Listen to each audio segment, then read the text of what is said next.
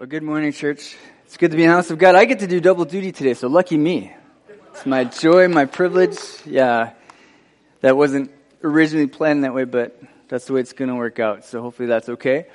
Um, I thought I'd quick mention. I don't know how many of you were here last week, but I, I made I asked this question: How many of you uh, use logic when selecting your spouse? And I saw a hand or two go up, and I was approached this week by a woman who said, My husband definitely used logic when he selected me. And at first I thought, okay, you are really full of yourself. But then I realized, like, no, this is not at all who she is. Like, she's not like this at all. Like, she's being serious. And then, like, I realized, like, oh, her husband is an engineer. And, like, engineers, like, they use logic in everything. Everything cannot be made without logic. So it was just, it was like an aha moment for me. Like, God makes us all different. We use logic for different things, and I don't know that you're always rational, but it's definitely there. So shout out to all the engineers here. We love you guys. But the question I want to ask today, the question I want to start today is Is your righteousness strong enough to allow you entrance into the kingdom of God? Is your righteousness strong enough to allow you entrance into the kingdom of God? And so today is part two of our look into Jesus' words in Matthew chapter 5, 17 through 20. We are in the middle of our Mountaineering with the Master series looking at Jesus' Sermon on the Mount in Matthew chapter 5 through 7. And I believe we're in a pivotal part of Jesus' message to us. He is now finished with the Beatitudes, the proclamations of who is invited into this kingdom and the blessings that come with it. He shared what it would mean to the world when we live in this kingdom, that we're a light for everyone to see as we reflect his character and our deeds shine. And he is about to explain what it looks like to live in this kingdom, what it looks like to be salt and light. And so last week we took somewhat of a detour from the message. And I talked more about the psychology of our brains, how we can completely ignore facts and we can define a reality to fit our own narrative. And I submitted this idea that we're not as rational or as logical as we think we are. I know I'm not, and I know definitely some of you are not. But I submitted that. And I think that as we look at everything, including the way that we read Scripture, we want to recognize that we see things through a particular set of lenses that have been affected by our culture, by our upbringing, by our, our tribe, and by our own biases. And because of this, we all have blind spots. We all have blind spots, different blind spots, and it's helpful to be aware that we have them because it affects how we live, and ultimately it affects how far we can climb with Jesus. And so, if you missed it last week, I'd encourage you to go back and look online and listen to that message. Uh, but at the end of the message, I gave some homework. And your homework was simply to have a conversation with somebody who is different than you. Somebody with a, a maybe different ethnicity, a different class, maybe poor rich, or somebody that believed different than you did, maybe politically or religiously. Not to talk about just the beliefs, because that's going to just start a fight, right? But to hear the stories about what they went through in their life, how they formed some of their ideas and some of their beliefs. And so I had that as homework. I'm curious, like, how many of you were able to do that? A couple, kind of. Yeah? Good. What were some of the takeaways from that encounter? See some big eyes? Like, whoa. Some of you may have seen, like, I really don't like people. And then, well, that's Nate. They said the Bible is kind of okay. What did you take away from the experience, though? Like, what did you learn from them? Like, as far as like how they see, how you see them. Like, that was some of their beliefs. But what did you find about them that formed some of that?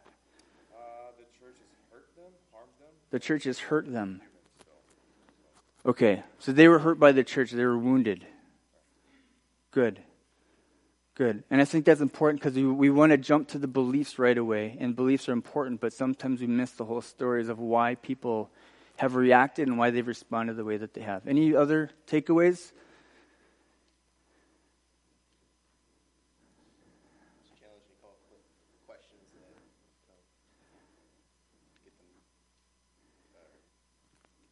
make them think of what is uh, what you know, what you're trying to get to, or um, or what their initial beliefs started.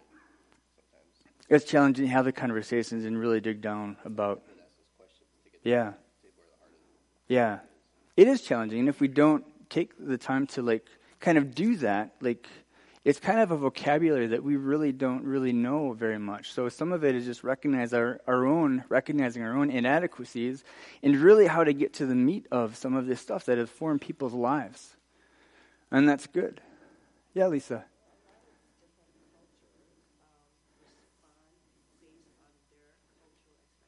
Mm-hmm. They respond to their cultural, individual cultural. Right.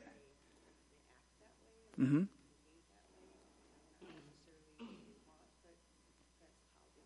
So they're just kind of a product of their upbringing, of their culture, everything that's kind of formed them. It's just.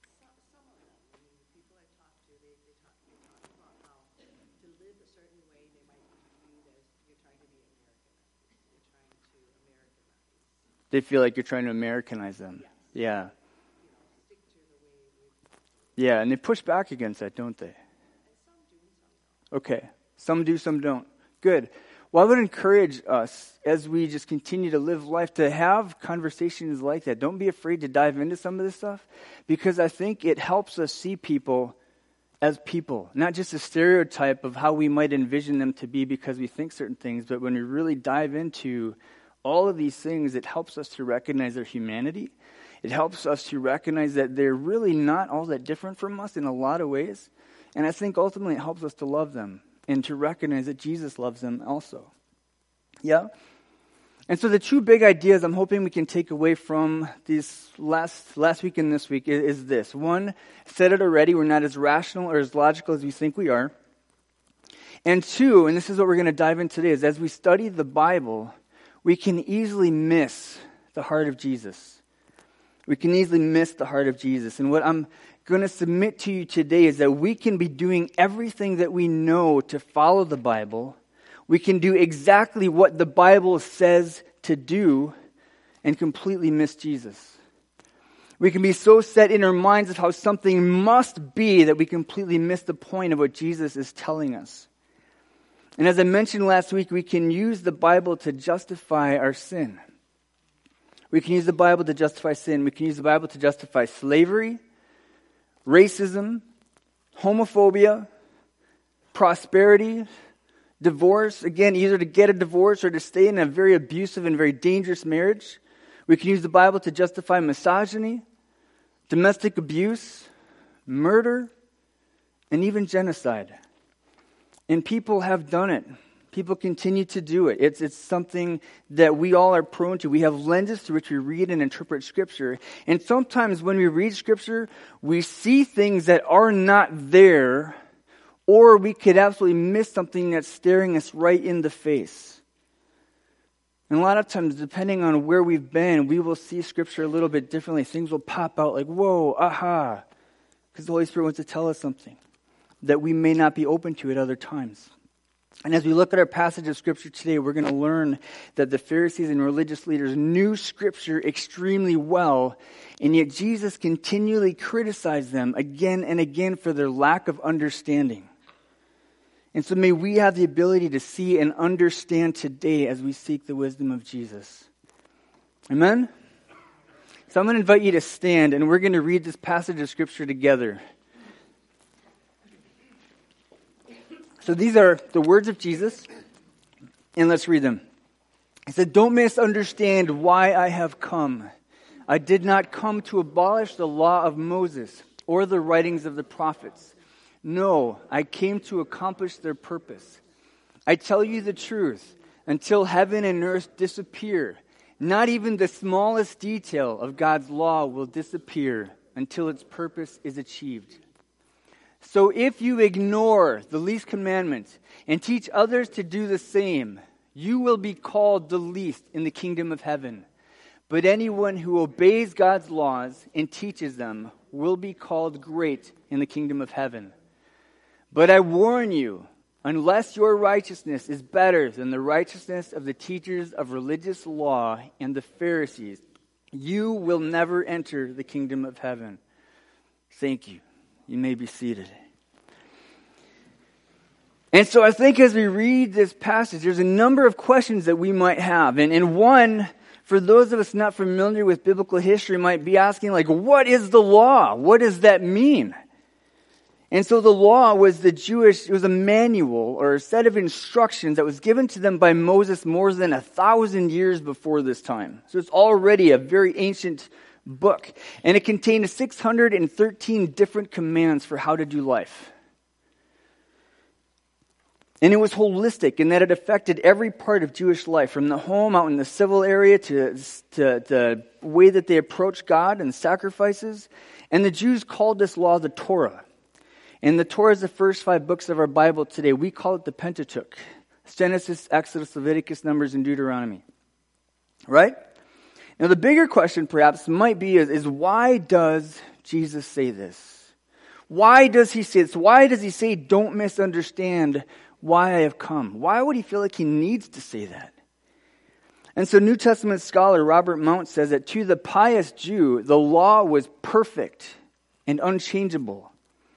In other words, you don't mess with the law, it is the very commands of God.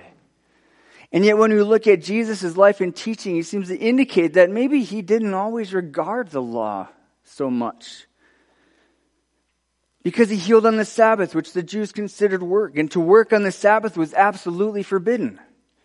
Jesus failed to perform ritual duties. He was pretty lax sometimes in observing religious feasts and customs as outlined in the law. And so it's no wonder that some of the people there might think that he, they would misunderstand. They would question his commitment to it. And then Jesus goes on to say some kind of crazy things that don't make a lot of sense in view of both his actions and the actions of his disciples. He says, not even the smallest detail of God's law will disappear, not a jot or a tittle, as the King James puts it. Well, what the heck is a jot and a tittle? That's not something you hear every day. What is a jot and a tittle? Well, it's something from the Hebrew alphabet. A jot is the smallest letter in the Hebrew alphabet. It kind of looks like an apostrophe, like that. And a tittle is something that is even smaller than that. It's, uh, it's, it can be a, like a letter extension or a pen stroke that differentiates one Hebrew letter from another one. So this is one example of a tittle that kind of, if that isn't there, it would make it a different kind of a letter. And so Jesus says that not one of these will disappear until heaven and earth do. And so he says, if you ignore the least commandment and teach others to do the same, you will be called the least in the kingdom of heaven. How many of you ignore commands in the Bible? Why do you do that? Do you not read the words of Jesus? It says, if you ignore the least commandment, you'll be called kingdom, the least in the kingdom of heaven. You just pick and choose what you want to do. What's, what's going on? What happens? Do you have an answer? Okay, we have a sin nature. Do you willfully disobey? Is that just because of the sin nature too, or do you just disregard them because whatever?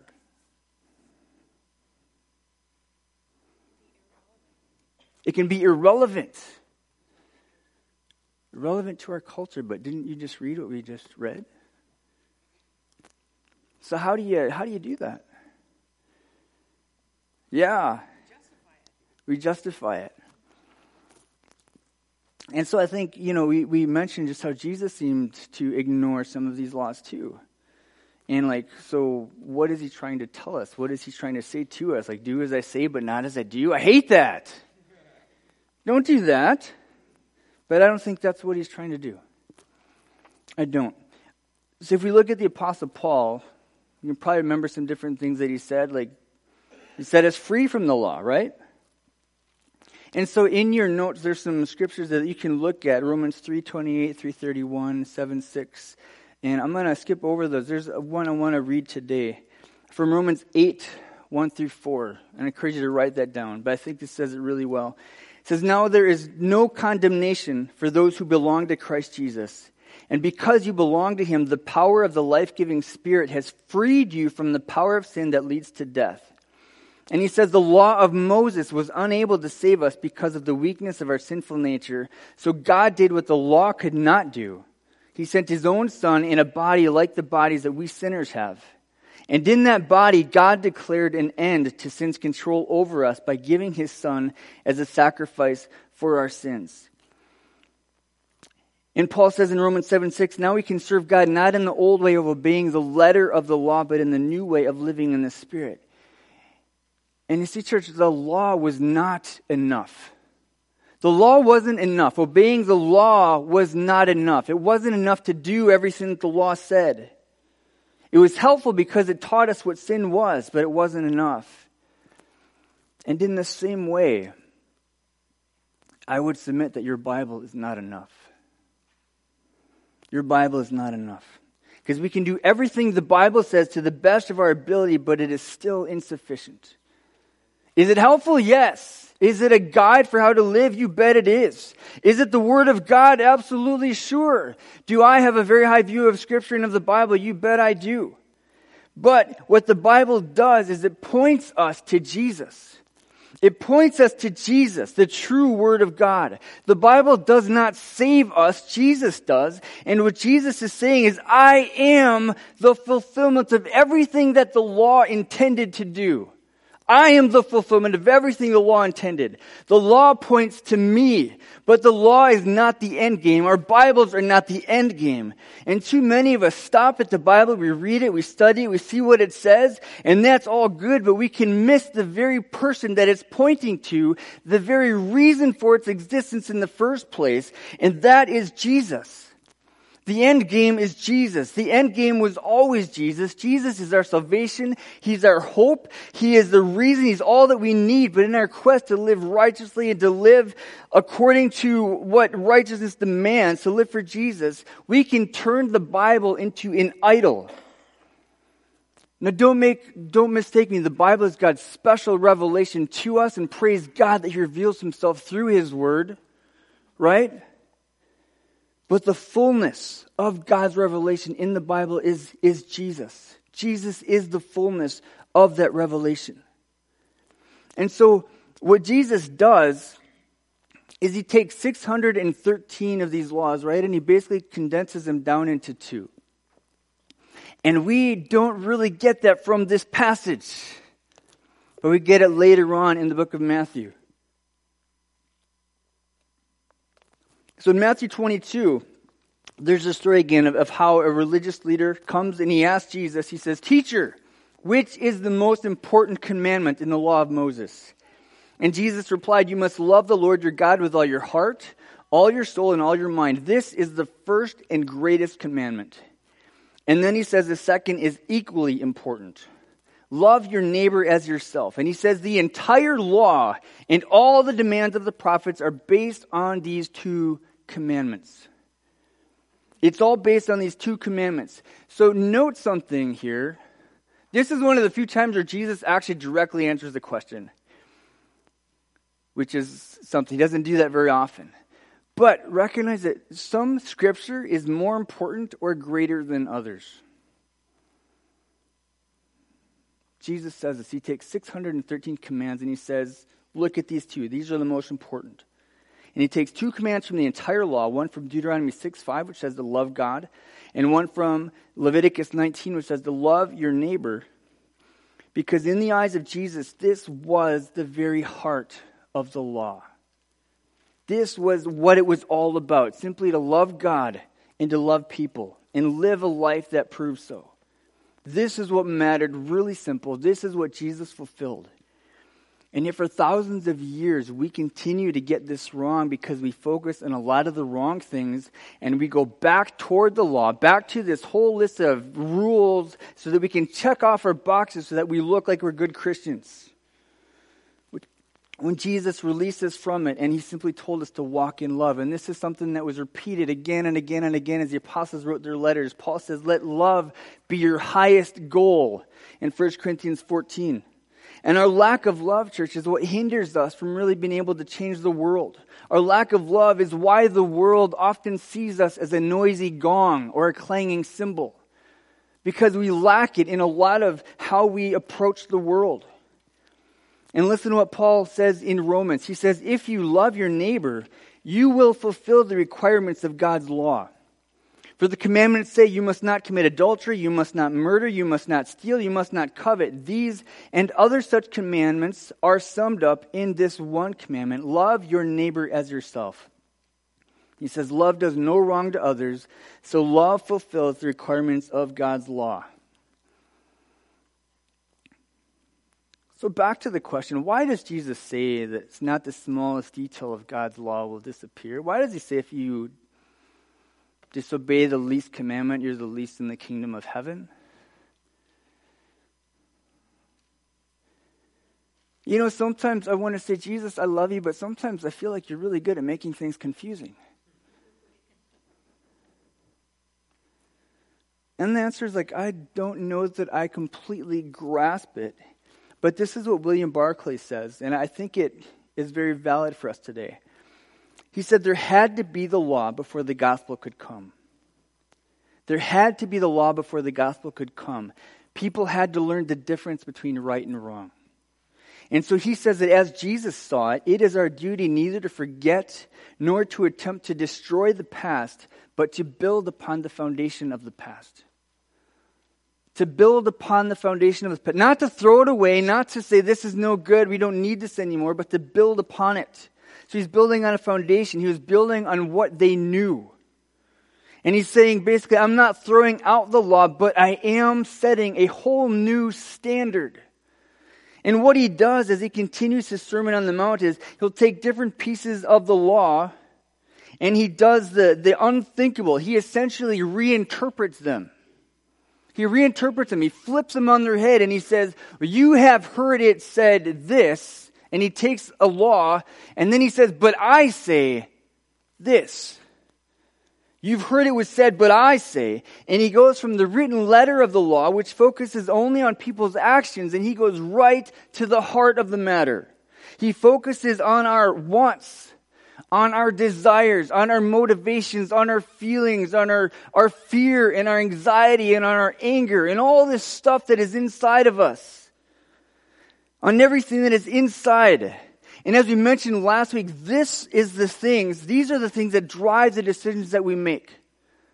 Right? Our gut feelings, our intuitions, our feelings, all of that is what drives us. All the stuff that is inside us, this is what comes out. And Jesus has good news for those things. He doesn't want to just say, well, quit being angry, quit worrying, stop it, knock it off. He's got good news that he wants to speak in these things. But this is what drives everything that we do. A lot of times sideways. And like I said, last week, we do these things from these places inside, and then we use reason to justify why we did what we did. But God wants to speak to the inside. And you see, the Pharisees were concerned all about actions. They were concerned about the letter of the law, about doing all the, the right things, and they wanted to look good to everybody else. And Jesus later rebuked them for this saying, What sorrow awaits you, teachers of religious law, and you Pharisees, you hypocrites! For you are so careful to clean the outside of the cup and the dish, but inside you are filthy, full of greed and self indulgence. And he says, You might be doing all the right things, but you're doing them completely for the wrong reasons. Your hearts are wicked. Look, you blind Pharisee, first wash the inside of the cup and the dish, and then the outside will become clean too. Look at the inside first. You see, all the law could do was judge our actions. But Jesus isn't interested in our actions so much as he's interested in our hearts. And it's our motivations, it's our desires that he wants to change. Because everything that we do flows out of who we are or who we think we are. And he says this, recognizing what's inside. He said, If you love me, if you love me, you will keep my commandments. See, obedience is good, but love is far better. How many parents do we have in here? A whole bunch, whole bunch of hands. Let me ask you this question Would you rather have your kids obey you, or would you rather have them love you? How many would rather have them obey you? Who cares about love? What's, got, what's love got to do with it? What's love but a secondhand emotion? Yeah. How many would love? How many would choose love? I want my kids to love me. Why is that? If they love you, they'll obey you. Yeah, what else does love get? Connection, happiness, relationship, all this stuff. Love is far better. Dallas Willard said this. He said, You could do all that God explicitly commands and still not be the person that God would have you to be. He says an obsession merely with doing all God's commands may be the very thing that rules out being the kind of person that God calls you to be. Sometimes we get things backwards. It's moving from a posture of obedience to a posture of love because out of love, obedience will naturally flow. And then Jesus finishes this passage we're in today by dropping a bomb, the equivalent of a first century mic drop. You didn't know that existed, but I'm telling you, but he says, I warn you, unless your righteousness is better than the righteousness of the teachers of religious law and the Pharisees, you will never enter the kingdom of heaven. And you might be thinking, oh, what's the big deal? Yeah, if I know Pharisees, like, they're bad people. And understand that we see the Pharisees and religious leaders today as proud, arrogant, self righteous hypocrites because that's what they were. But realize that this would have likely sent gigantic shockwaves through the crowd there. And it's, again, important to note that when we look at the Pharisees today, we already see the end of the story. We've read the words of Jesus. We recognize them as the, for the judgmental and prideful and holier than thou know it alls that Jesus condemned again and again. But in that time, people of that day looked to the Pharisees and their religious teachers with immense respect because they knew all the scripture. They did all the right things. They followed the law better than anybody. And so when Jesus said this, everyone who heard him would have likely gasped and bet aghast and said, Well, then it's hopeless. How can I possibly enter the kingdom? How can I be more righteous than the Pharisees? And here's a little bit of background I think is important for us because when we look at the New Testament, there are a number of people and things that that seemed to just come out of nowhere. They weren't really in the Old Testament. They weren't. Things like Pharisees, because they were a group of people that just weren't so fair, you see.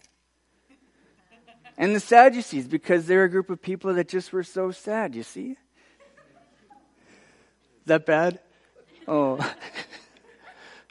But these things came out in the New Testament. They weren't mentioned in the Old Testament. Pharisees, right? Sadducees, religious scribes, synagogues, demons, and even concepts like heaven and hell that we understand today were not mentioned in the Old Testament. These are all fairly new concepts. And the reason for this is there's about a 400 year gap between the time of the Old Testament and the New Testament. And so, if we really want to understand what was going on in the time of Jesus and in the New Testament church, it's really helpful for us to understand what happened during these 400 years. Because by the time of Jesus, we see this really negative picture of the Pharisees, right? Of all these religious leaders. But I don't believe that is how they started out. I don't. And if you're familiar with Jewish history, at the end of the Old Testament, the Jewish people went into exile, right? They, they, or they had just come out of exile. God had allowed them to fall to their enemies because they were wicked. They continually worshipped idols. They continually did detestable things. They con- continually went against God. And so he allowed their kingdom to be toppled. And they were taken and forced into exile, into a land they didn't know. And this absolutely rocked their world. It rocked their world. And like I said, God uses things like these to get our attention, to say, hey, wake up. Wake up. I've been trying to get your attention all along, but you're not listening. And what this did is it forced them to do some serious soul searching. And after many, many years, they were able to come back to Jerusalem, but they remained under the rule of Persia and then Greece, and then Rome. And during this time, they wondered, where is God? Where is God? Has He abandoned us? Are we still His people? What's going to happen to us? Will we ever have a king to rule over us like was prophesied long ago? And there was some, some fear and anxiety about this. There was confusion. There was call to war, to arms.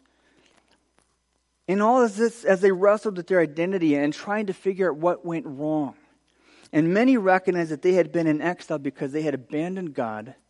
And it wasn't until the exile where they actually decided to stop following other idols. That is when they declared there is one true God and only one. And during this time afterward, there was renewed interest in the law. And as they studied the law, there were a lot of questions that came out of it, like, like Scripture says not to work on the Sabbath. Well, how does that work? Well, what does that mean? What does it mean to work? And how, how can we define work so that we, we don't do what the law says not to do? And then so there would be teachers that might rise up and they would say, Well, I think it means this. And then they would have people that follow them. And then another teacher would rise up and say, Well, I think it means this. And they'd have other people that would follow them. And there'd be all these different groups of people trying to follow the law to the best of their ability. And there began to be a whole new law that developed called the oral law that went along with the law of Moses. And eventually, this oral law was compiled into uh, something that is called the Talmud. And it contains the written record of this oral law and a record of the rabbinic discussions that followed. So this is huge. This contains the discussions that followed also, but this was all part of what was going on in Jesus' time. And this started because they wanted to be a more faithful people. And don't forget that. They wanted to be faithful. And this is good. The Jews were repenting, they're turning back to God. But what happened is that all of these things soon became a measuring stick. It became a measuring stick. So to be truly faithful to the law, to be truly faithful to God, now you had to do this and this and this and this, and don't forget this. And then they began to compare themselves to one another, and it began to breed pride and prejudice and contempt and selfishness and all these kinds of things. And the thing is, they could follow the strictest measurement of the law and look righteous in the eyes of men, but inside they were totally rotting away. And they had no idea the measure of their own wickedness and their own depravity. You see, they knew the scriptures, they believed the scriptures, they followed the scriptures, and yet they were still rotten inside. And so I think it's good to be careful. We don't want to take a lesson from the Pharisees this way. And, you know, I've heard people in the church at times do kind of just that. They'll dismiss things like rather dismissively, arrogant and prideful. And they say things like, well, the Bible says it, I believe it, that settles it. You ever hear that? Drives me nuts. Because it doesn't always mean what you think it means. For example, which of these is in the Bible? Which one? Don't answer the foolish argument to fools, or you will become as foolish as they are. Or be sure to answer the foolish arguments of fools, or they will become wise in their own estimation. Which one do you follow? Which one's in the Bible? Both of them. Well, what am I supposed to do? Answer or don't answer? I don't know what to do. Do you? What about this one? Whoever is not against us is for us. Whoever is not with me is against me. Well, that seems a little contradictory. Which one's in the Bible? They both are. Guess who said them?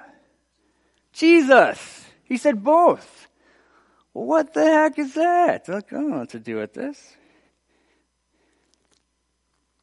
It's not always so clear. Now, how many of you would do this? And this is where you have to love the Bible, right? So if two Israelite men get into a fight, and the wife of one tries to rescue her husband by grabbing the testicles of the other man, First of all, like how many lady, how many of you guys would do this? You're like, your husband is fighting some guys, I'm gonna save him. like, what in the world? Okay, so again, okay, forget that. So it's grab the testicles of the other man. You must cut off her hand. Show her no pity. Would you guys do that? Come on, the Bible says it. I believe it. That settles it. What's the deal? You guys are going to be thinking about this for the rest of the week. Like, oh man.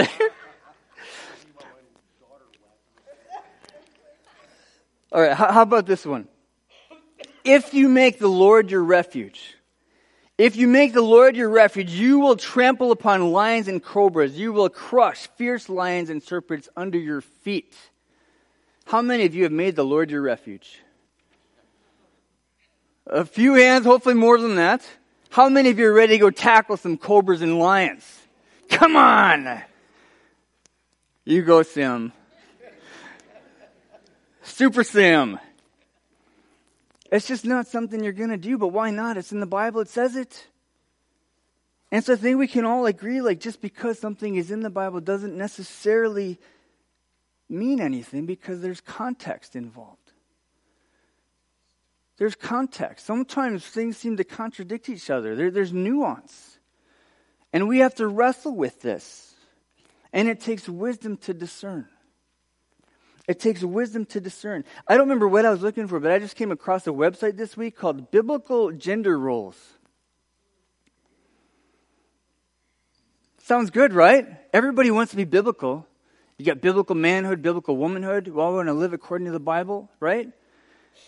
I have come to uh, use immense caution when I see the word biblical because I've realized that it means different things to different people.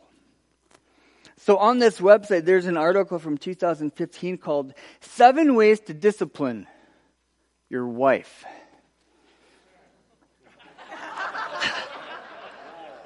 Somebody's going to be in trouble. Yeah, lucky Cheryl's not here, is she? Uh, yes. I have a feeling somebody's going to tell her, Al. Seven ways to discipline your wife. And in, in that same website, it talks, there's something in there that basically says that, that wives, if you are uncomfortable with something that your husband wants to do in the bedroom, then you need to remember that he is your spiritual authority and the instructor of the word. And so know that what you might be in comfort with is not sin, it is submitting to him as your spiritual authority. And then it takes a verse from 1 Corinthians 14, which has nothing to do with anything like that. And it's messed up. And all this to say is that we can miss Jesus. We can miss Jesus. We can read things in the Bible that aren't really there, they're not there, or we can miss what is right in front of us.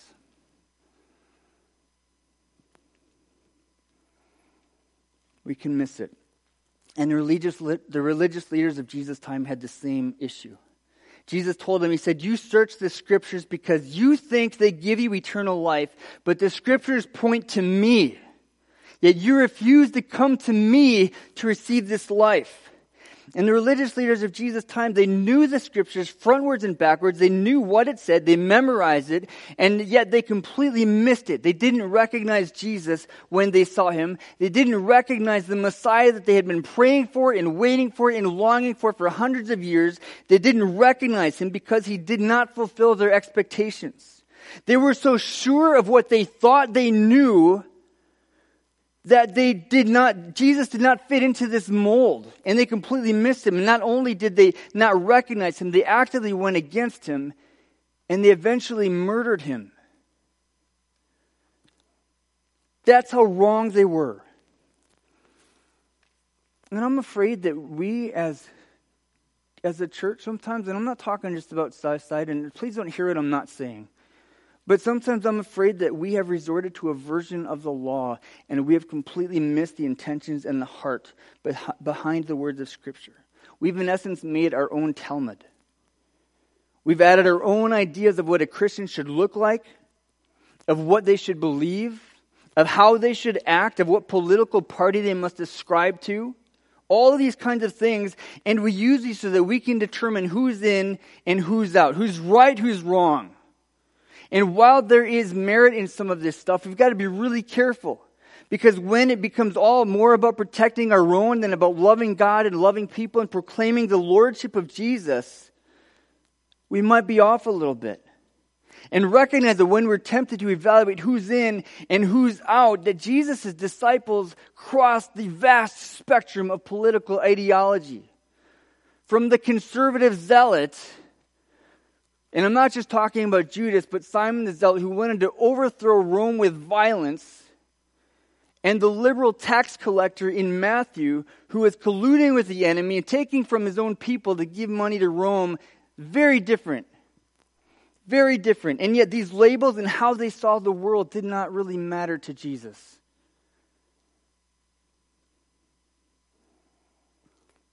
And, church, reality is that the younger generation is largely abandoning the faith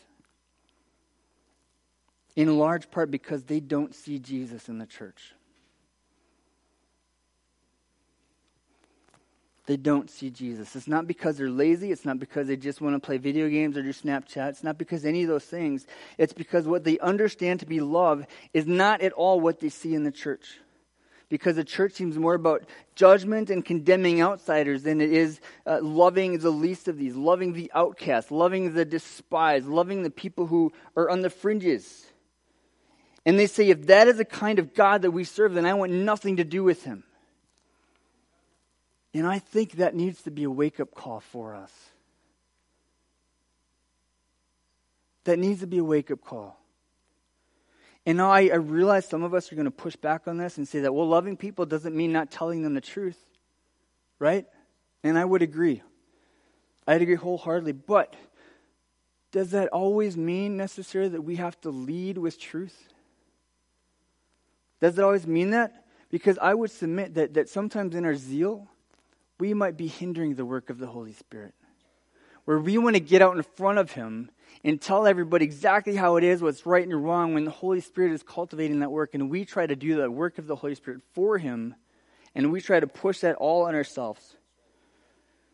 Not allowing Him to do the internal work of changing hearts. See, what we want to do is allow God to do that. Trust that the Holy Spirit is working, trust that He's moving, and when the time comes, we simply want to join what God is already doing. We don't want to do the work for Him, we can't. And sometimes we shut the door on people way too fast when they're not ready yet. They need to experience the, the freedom and the life giving spirit of Jesus. And we shut the door in their faces because we're so focused on what's right and wrong. And this is how it is. Is that loving? Maybe it depends on the circumstance. But I want to be led by Jesus. And so the question is, and I think Sam asked it well, is who would Jesus be? Who would Jesus be? Who would Jesus be to the person on the other side of the political fence? Who would Jesus be to the addict? Who would Jesus be to the transgender person? Or to the child pornographer? Oh, who would Jesus be to the person who continually treats us with contempt? Or to the person who continually wrongs us again and again and again and again? Who would Jesus be? And admittedly, I don't know the answers to all these questions. But I think it's worth pondering. I think it's worth sitting with Jesus and trying to hear his heart. Jesus said, Unless your righteousness is better than the teachers of religious law and the Pharisees, you will never enter the kingdom of heaven. And so, what does it look like to love God and to love people, like all people? What does it look like to love, to, to, to live life in the love of Jesus, to interpret Scripture through the lens of Jesus? A lens that is saturated in love because God is love and because God so loved the world. What does that look like?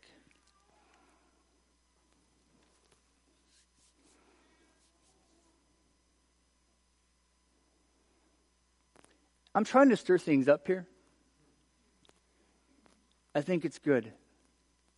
Sometimes we can be so set in our ways we need a little bit of a jolt. Because God wants to get our attention and say, hey, I love you, but you're missing this. Pay attention. Abide in me. Let my love change you. Let it fill you in love. Yeah. So, the rest of the Sermon on the Mount teaches us how to live in this kingdom of Jesus. I believe it's trying to teach us what it looks like to be salt and light. And I would submit that the Sermon on the Mount teaches us how to love our neighbor. Or perhaps even how to love God through loving our neighbor. After all, John the Apostle writes If you can't love your neighbor who you see, how can you possibly love God whom you have not seen?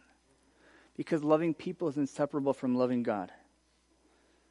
All the commands of the law and the prophets are fulfilled in these two commands love God and love people.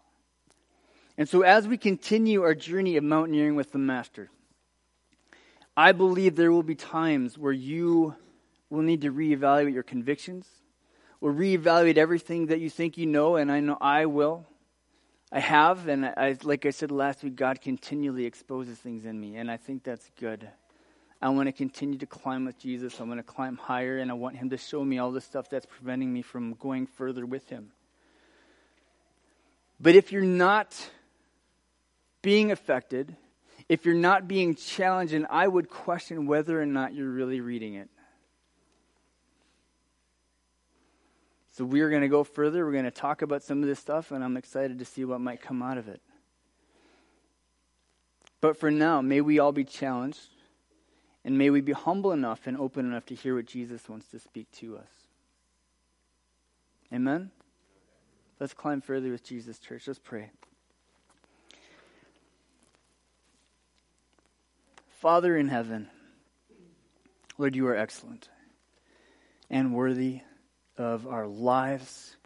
God, we submit to your kingdom. We submit to your presence here in this room. Lord, teach us, show us, expose all the things inside of us that keep us from walking closer with you, from, from climbing higher on the mountain. God, may we have ears to hear and be able to discern as you impart your wisdom to us, as you lead us through the power of your Spirit. And God, expose things in our lives, that the things that we're connecting with day to day that are not quite, that are missing the mark.